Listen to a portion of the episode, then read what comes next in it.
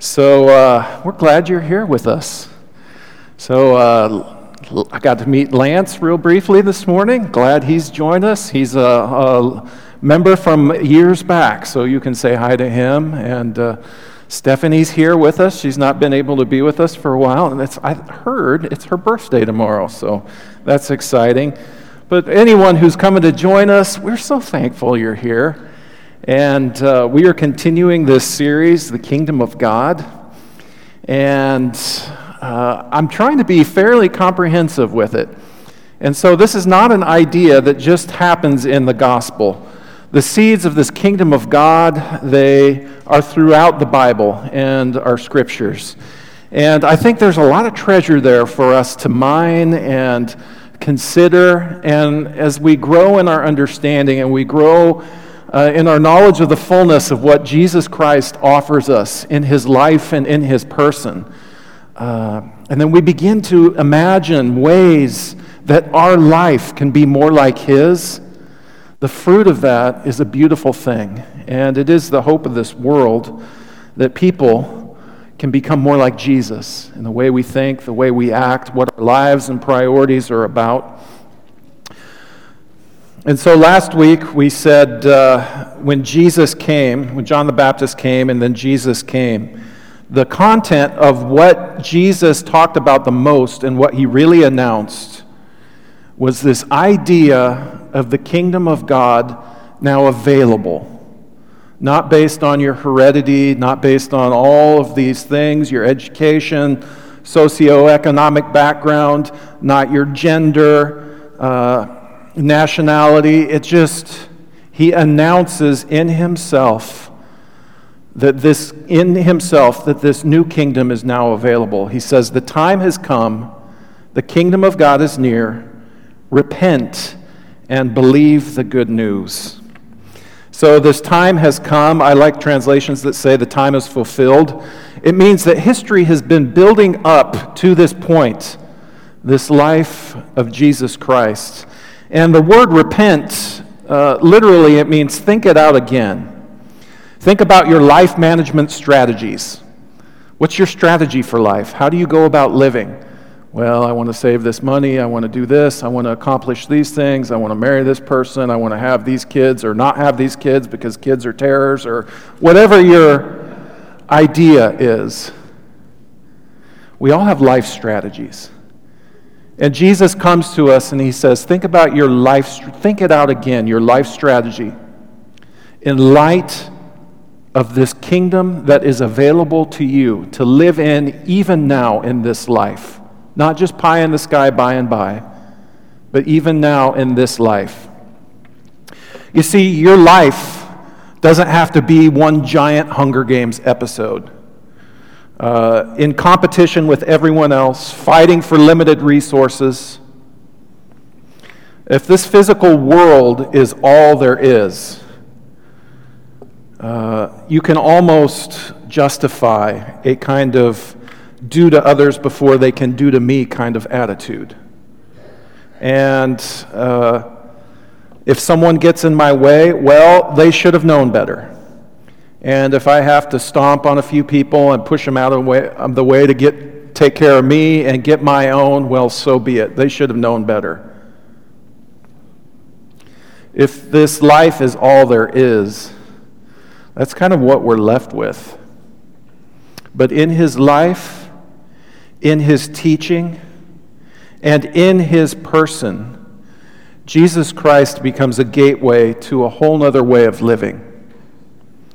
And so, one of the takeaways that we had from last week that I wanted you to consider is that the Gospels, they don't begin in the Gospels. There is a whole history and a story there that we just run right past it. And the Gospels don't end in the Gospels either, they continue in force to this very day. And so last week we looked at the kingdom of God in Torah, in the life of his special called out people. And we're continuing that story today. So, by way of review, the seeds of the kingdom of God that were planted in the Jewish or the Hebrew soul, They look forward to a land flowing with milk and honey, which our God has promised us. They look forward to the promise that one day they will be a mighty nation, where God will defend us from all of our foes, where He will make us great, where we will live in unimagined peace and plenty. And all we have to do is to keep God's commands. God gives us Hesed, and we must give Him Hesed covenant loyalty, steadfast love. And even there is this hope that from us there will come one day a divinely sent leader whom all the nations will serve. And so those scripture references there are good verses to look at.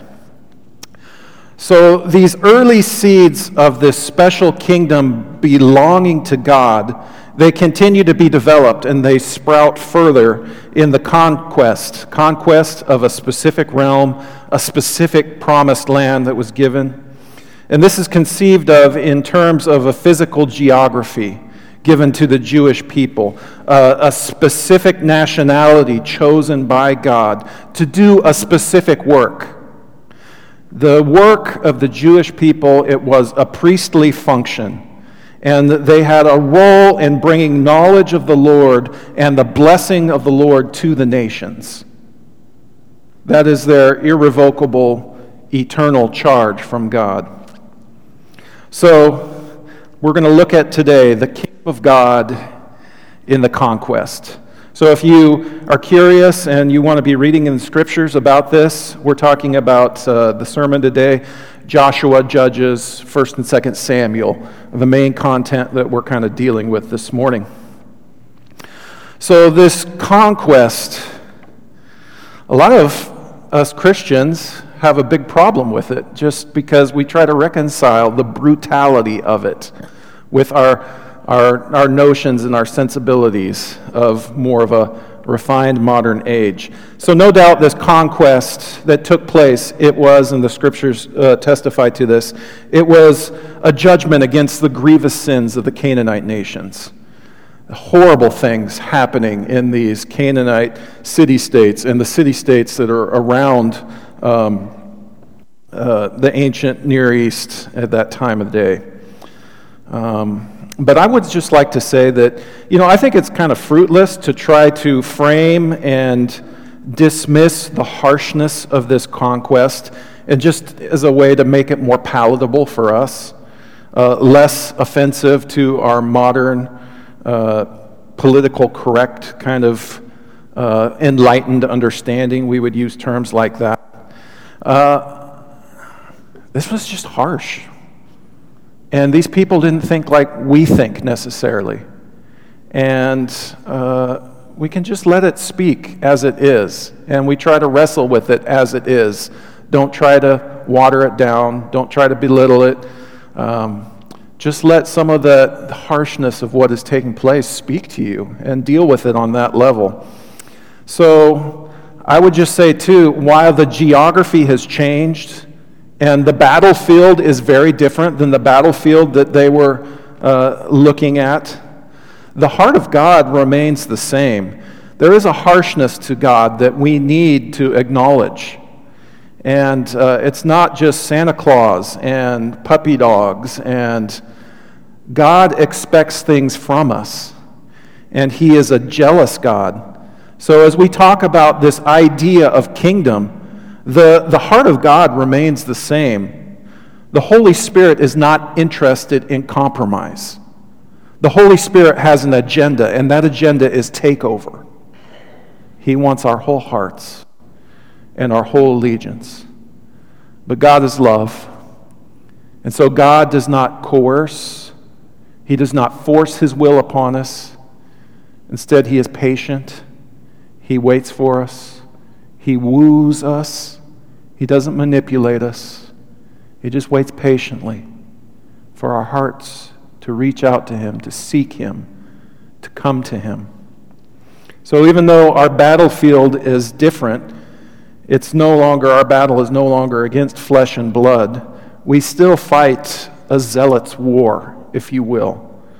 Uh, and one of the greatest fields battlefields that we have to address, and each of us on an individual level, is your own heart.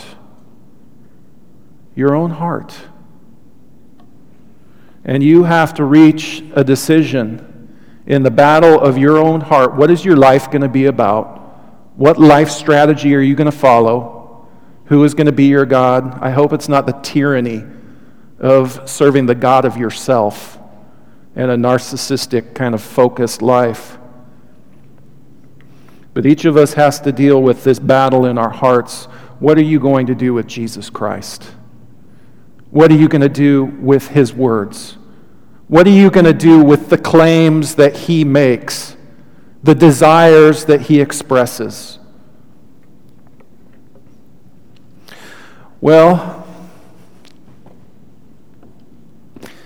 before there could be a spiritual kingdom, there was a physical one.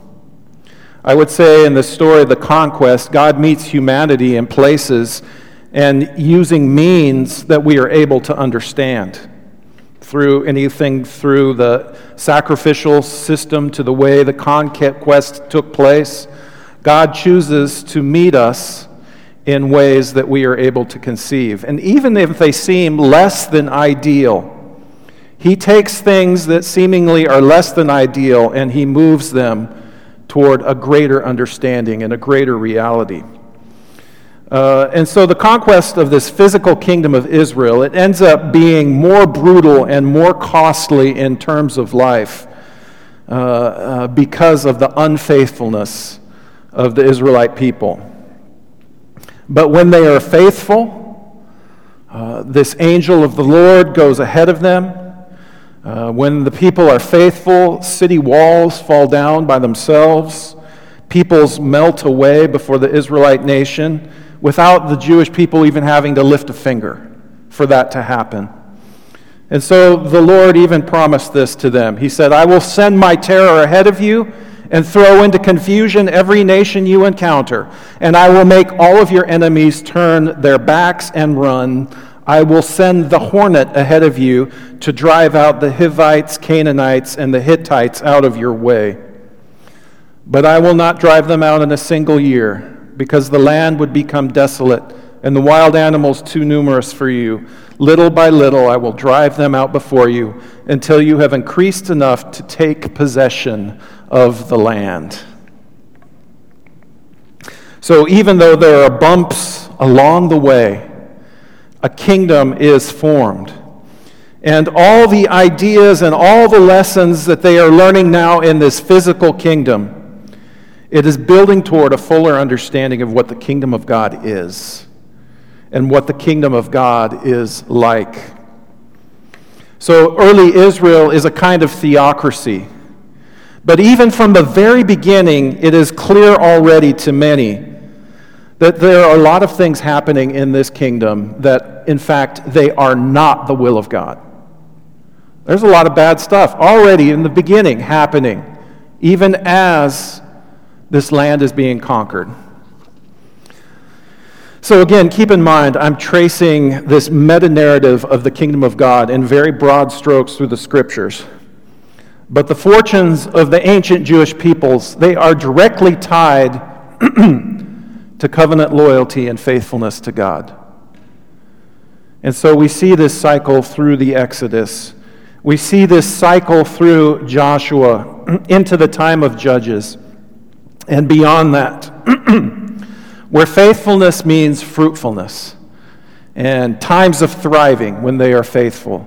But then inevitably, sin creeps in, idolatry, and every other kind of disloyalty to the, to, uh, the Lord their God. And it never seems to take very long when things, when they turn away from the Lord, that things fall apart. God holds back his blessings. Things uh, fall apart very quickly. And then the people are oppressed, uh, usually by the nations around them. And then they cry out to the Lord for deliverance and help. And because God is a compassionate God, He raises up a charismatic leader, a special leader who has a special anointing of His Holy Spirit, who serves as God's instrument of deliverance. And so we see this whole cycle in the judges these charismatic military leaders who are, who were raised up and anointed by the Lord to deliver his special people and call them back to faithfulness. So these judges were not kings. And in fact, they go to great pains to avoid that title or that understanding. And uh, they refuse to become monarchs by and large of the Jewish people. So, up to this time of the judges and through the judges, the kingdom of Israel was always about the direct rule of God Himself over the people through His designated representatives, the man or the woman of the hour, but not monarchy and all that monarchy entails. And this isn't an accident that they wanted the direct rule of God. It was a very intentional decision that they made because monarchies were everywhere around them. It was the only other example out there. Everyone had a monarchy, everyone had a king. It was Israel who was very uh, peculiar and different in this regard. And so by the time the judge uh, Gideon arrives, he says this about uh, uh, when they try to put, uh, give him kingship I will not rule over you, and my son will not rule over you. The Lord will rule over you. So you can see something of that mind and that ancient understanding of this special leadership that God provides and uh, uh, the oversight and protection he gives over the nations. But as time goes on, new threats arise uh, greater military threats than Israel had ever faced before, greater military threats than uh, Canaanite city, states, independent Canaanite city states had ever been a threat. Uh, they were, it, it, was a whole nother level coming uh, of, of military threats to Israel that seemed impossible in the minds of the, these Jewish people, impossible for a militia from a loose tribal coalition to be able to handle. And so we read all about these peoples who came and they oppressed. Peoples of the sea, they were called, or the Philistines, and they come with iron chariots. They're a well organized military state with a professional army, and they're highly disciplined and well armed professional soldiers, and they were very systematic about making their plans and going about their conquest of the nations around them.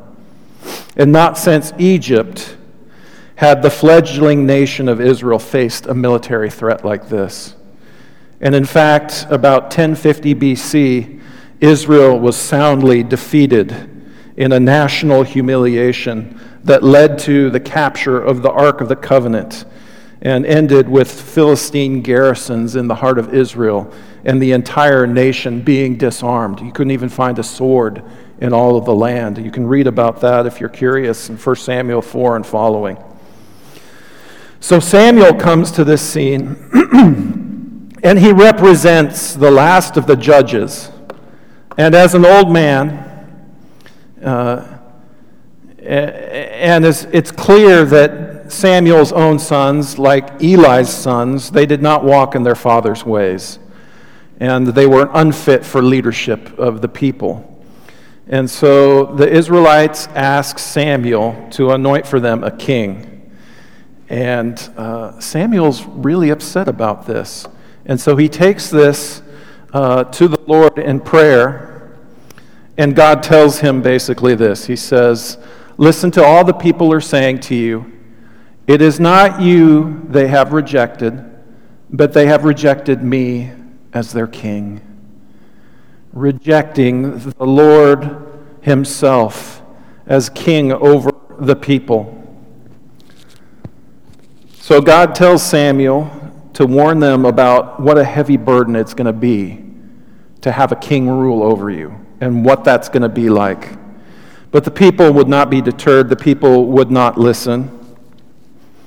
The people refused to listen to Samuel. No, they said, We want a king over. We want a king over us, in your best whiny voice. Then we'll be like the other nations. Then we'll be like all the other nations with a king to lead us and to go out before us and to fight our battles.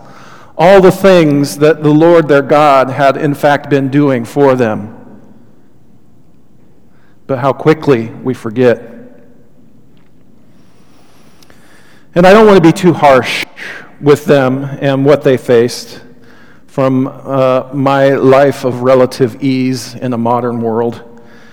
Uh, because haven't you ever been in a situation yourself where you thought, you know, God, if you're there, I don't know if you're going to show up. I can't control you. So, Lord, you're taking a long time. And I'm afraid you're probably not going to do things the way I would like anyway. So, I think I better just go ahead and take care of this myself. Isn't that the human condition, the human story, apart from Jesus Christ? so I don't want to be too harsh with the desire that they have uh, for a king, a special representative, to be like the nations, to take care of certain things that kings are expected to do. And so, but there's a significant shift in this movement away from this idea of a direct rule of God Himself over the peoples and over a special kingdom. And so, in choosing a king, of course, the people get a whole lot more than they bargained for. So, I used to work as a missionary, as church planter among the Sukuma tribe in Tanzania, East Africa, and they had a perfect, a perfect parable for this very situation. It's kind of like the idea of out of the frying pan into the fire kind of thinking. So, their, their uh, parable was this When the wild pig comes, you jump into the tree. Only after do you realize the tree is filled with thorns. And I think, boy, that is the reality of what the kings represented in ancient Israel. and so Samuel, he goes and he anoints a charismatic young man, Saul, to be king. And in many ways, Saul was a lot, he functioned a lot like a judge with a little bit better title, a little bit more power and responsibility, special guards that he had. But he was kind of a small step away from the old system and just kind of a small step into this new reality. Uh, Saul starts out great. He is anointed and he is in, in very much in the way of the judges. He has a special outpouring of uh, the charismata or the Holy Spirit. But then the Holy Spirit departs from Saul, and Saul sins against the Lord. And then you have this whole anointing of another young man, a man who, uh, who has a different kind of heart uh, and the Spirit of the Lord, when David is anointed, it says it comes on David in power. And so David is an even better king than Saul. And David becomes the king that all future kings would be measured against the house of David or the line of David. But even so, as you read these stories, there is an awful lot of blood on David's hands. And then in 2 Samuel 11, you have this whole fiasco of this adultery with Bathsheba. And so from Bathsheba on, the house of David is a lot like back to back episodes of the Jerry Springer show. It's a mess. And this is the kingdom of God?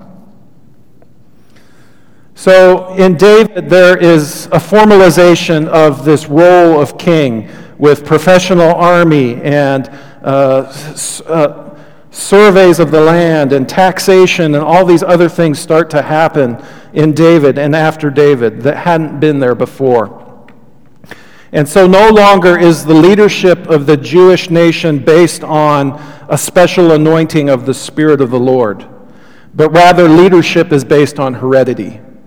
Solomon onward uh, and the other kings that followed are kings by lineage rather than charismata, or rather than the special anointing of the Holy Spirit.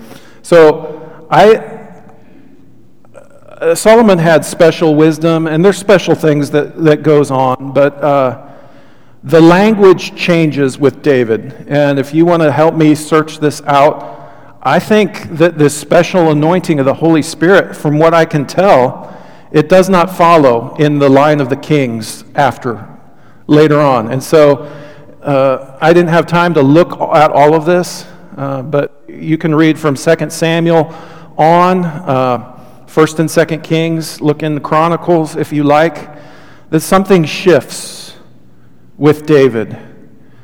And suddenly there are rulers that are born into it rather than rulers who have a special anointing of the Spirit of the Lord. All right, so the kingdom of God as it develops in the conquest. So, in the conquest, they now have a specific land. Israel has a land of their own. They have a place they call home. They have cities. They have borders. And even with all of this, people are beginning to realize that there's a lot of things happening in this kingdom that are not the will of God, are still not what God desires. And then this whole cycle begins. When people are faithful to the Lord, they thrive. And when they sin against the Lord, they are oppressed. And when they are oppressed, the people cry out to the Lord. And because God is gracious, He raises up a charismatic leader who has a special anointing of his Holy Spirit to help deliver the people and call them back to faithfulness. And so you see this cycle again and again and again in the Judges, especially. It's in Joshua, Judges, uh, 1st and 2nd Samuel. You see this whole pattern repeating itself. And then you find the Israelites rejecting the direct rule of God and choosing a monarchy. We want a king over us. Then we'll be like other nations. And the Lord God saying to Samuel, They've not rejected you as king, they've rejected me as their king. And there's this whole shift that takes place. And it begins in Saul, it's continued to David. And in David now, uh, instead of a charismatic leader being chosen who has a special anointing of the Spirit of the Lord, instead, these rulers are chosen by heredity and who your daddy was and that kind of stuff. And the story of the prophets of Israel is the story of a people who time and uh, uh, uh, the story of Israel. It's the story of a people who time and time again walk away and reject the Lord their God. And God faithfully calls back to them. But in this new kingship that happens, uh, you read through these stories, and with a few, there are a few notable exceptions, but the, the Jewish people get a lot more than they bargained for in these kings. And they seem to go from bad to worse to even worse after that. And the unfaithfulness on a national level and the idolatry on a national level. Uh, and so that is the continuation of the story. So, a couple weeks from now, Lord willing, we're going to talk about how the kingdom of God developed in the time of the prophets. Uh, next week, Alicia and I are going to be at a minister's couple retreat, and uh, we'll be a, a, lot of other ministers. We're meeting there for that, and that should be a good time. But you have uh, our brother James, Lord willing, is going to be uh, giving us our sermon next week, and then two weeks from now, we'll be talking about the kingdom of God and the prophets.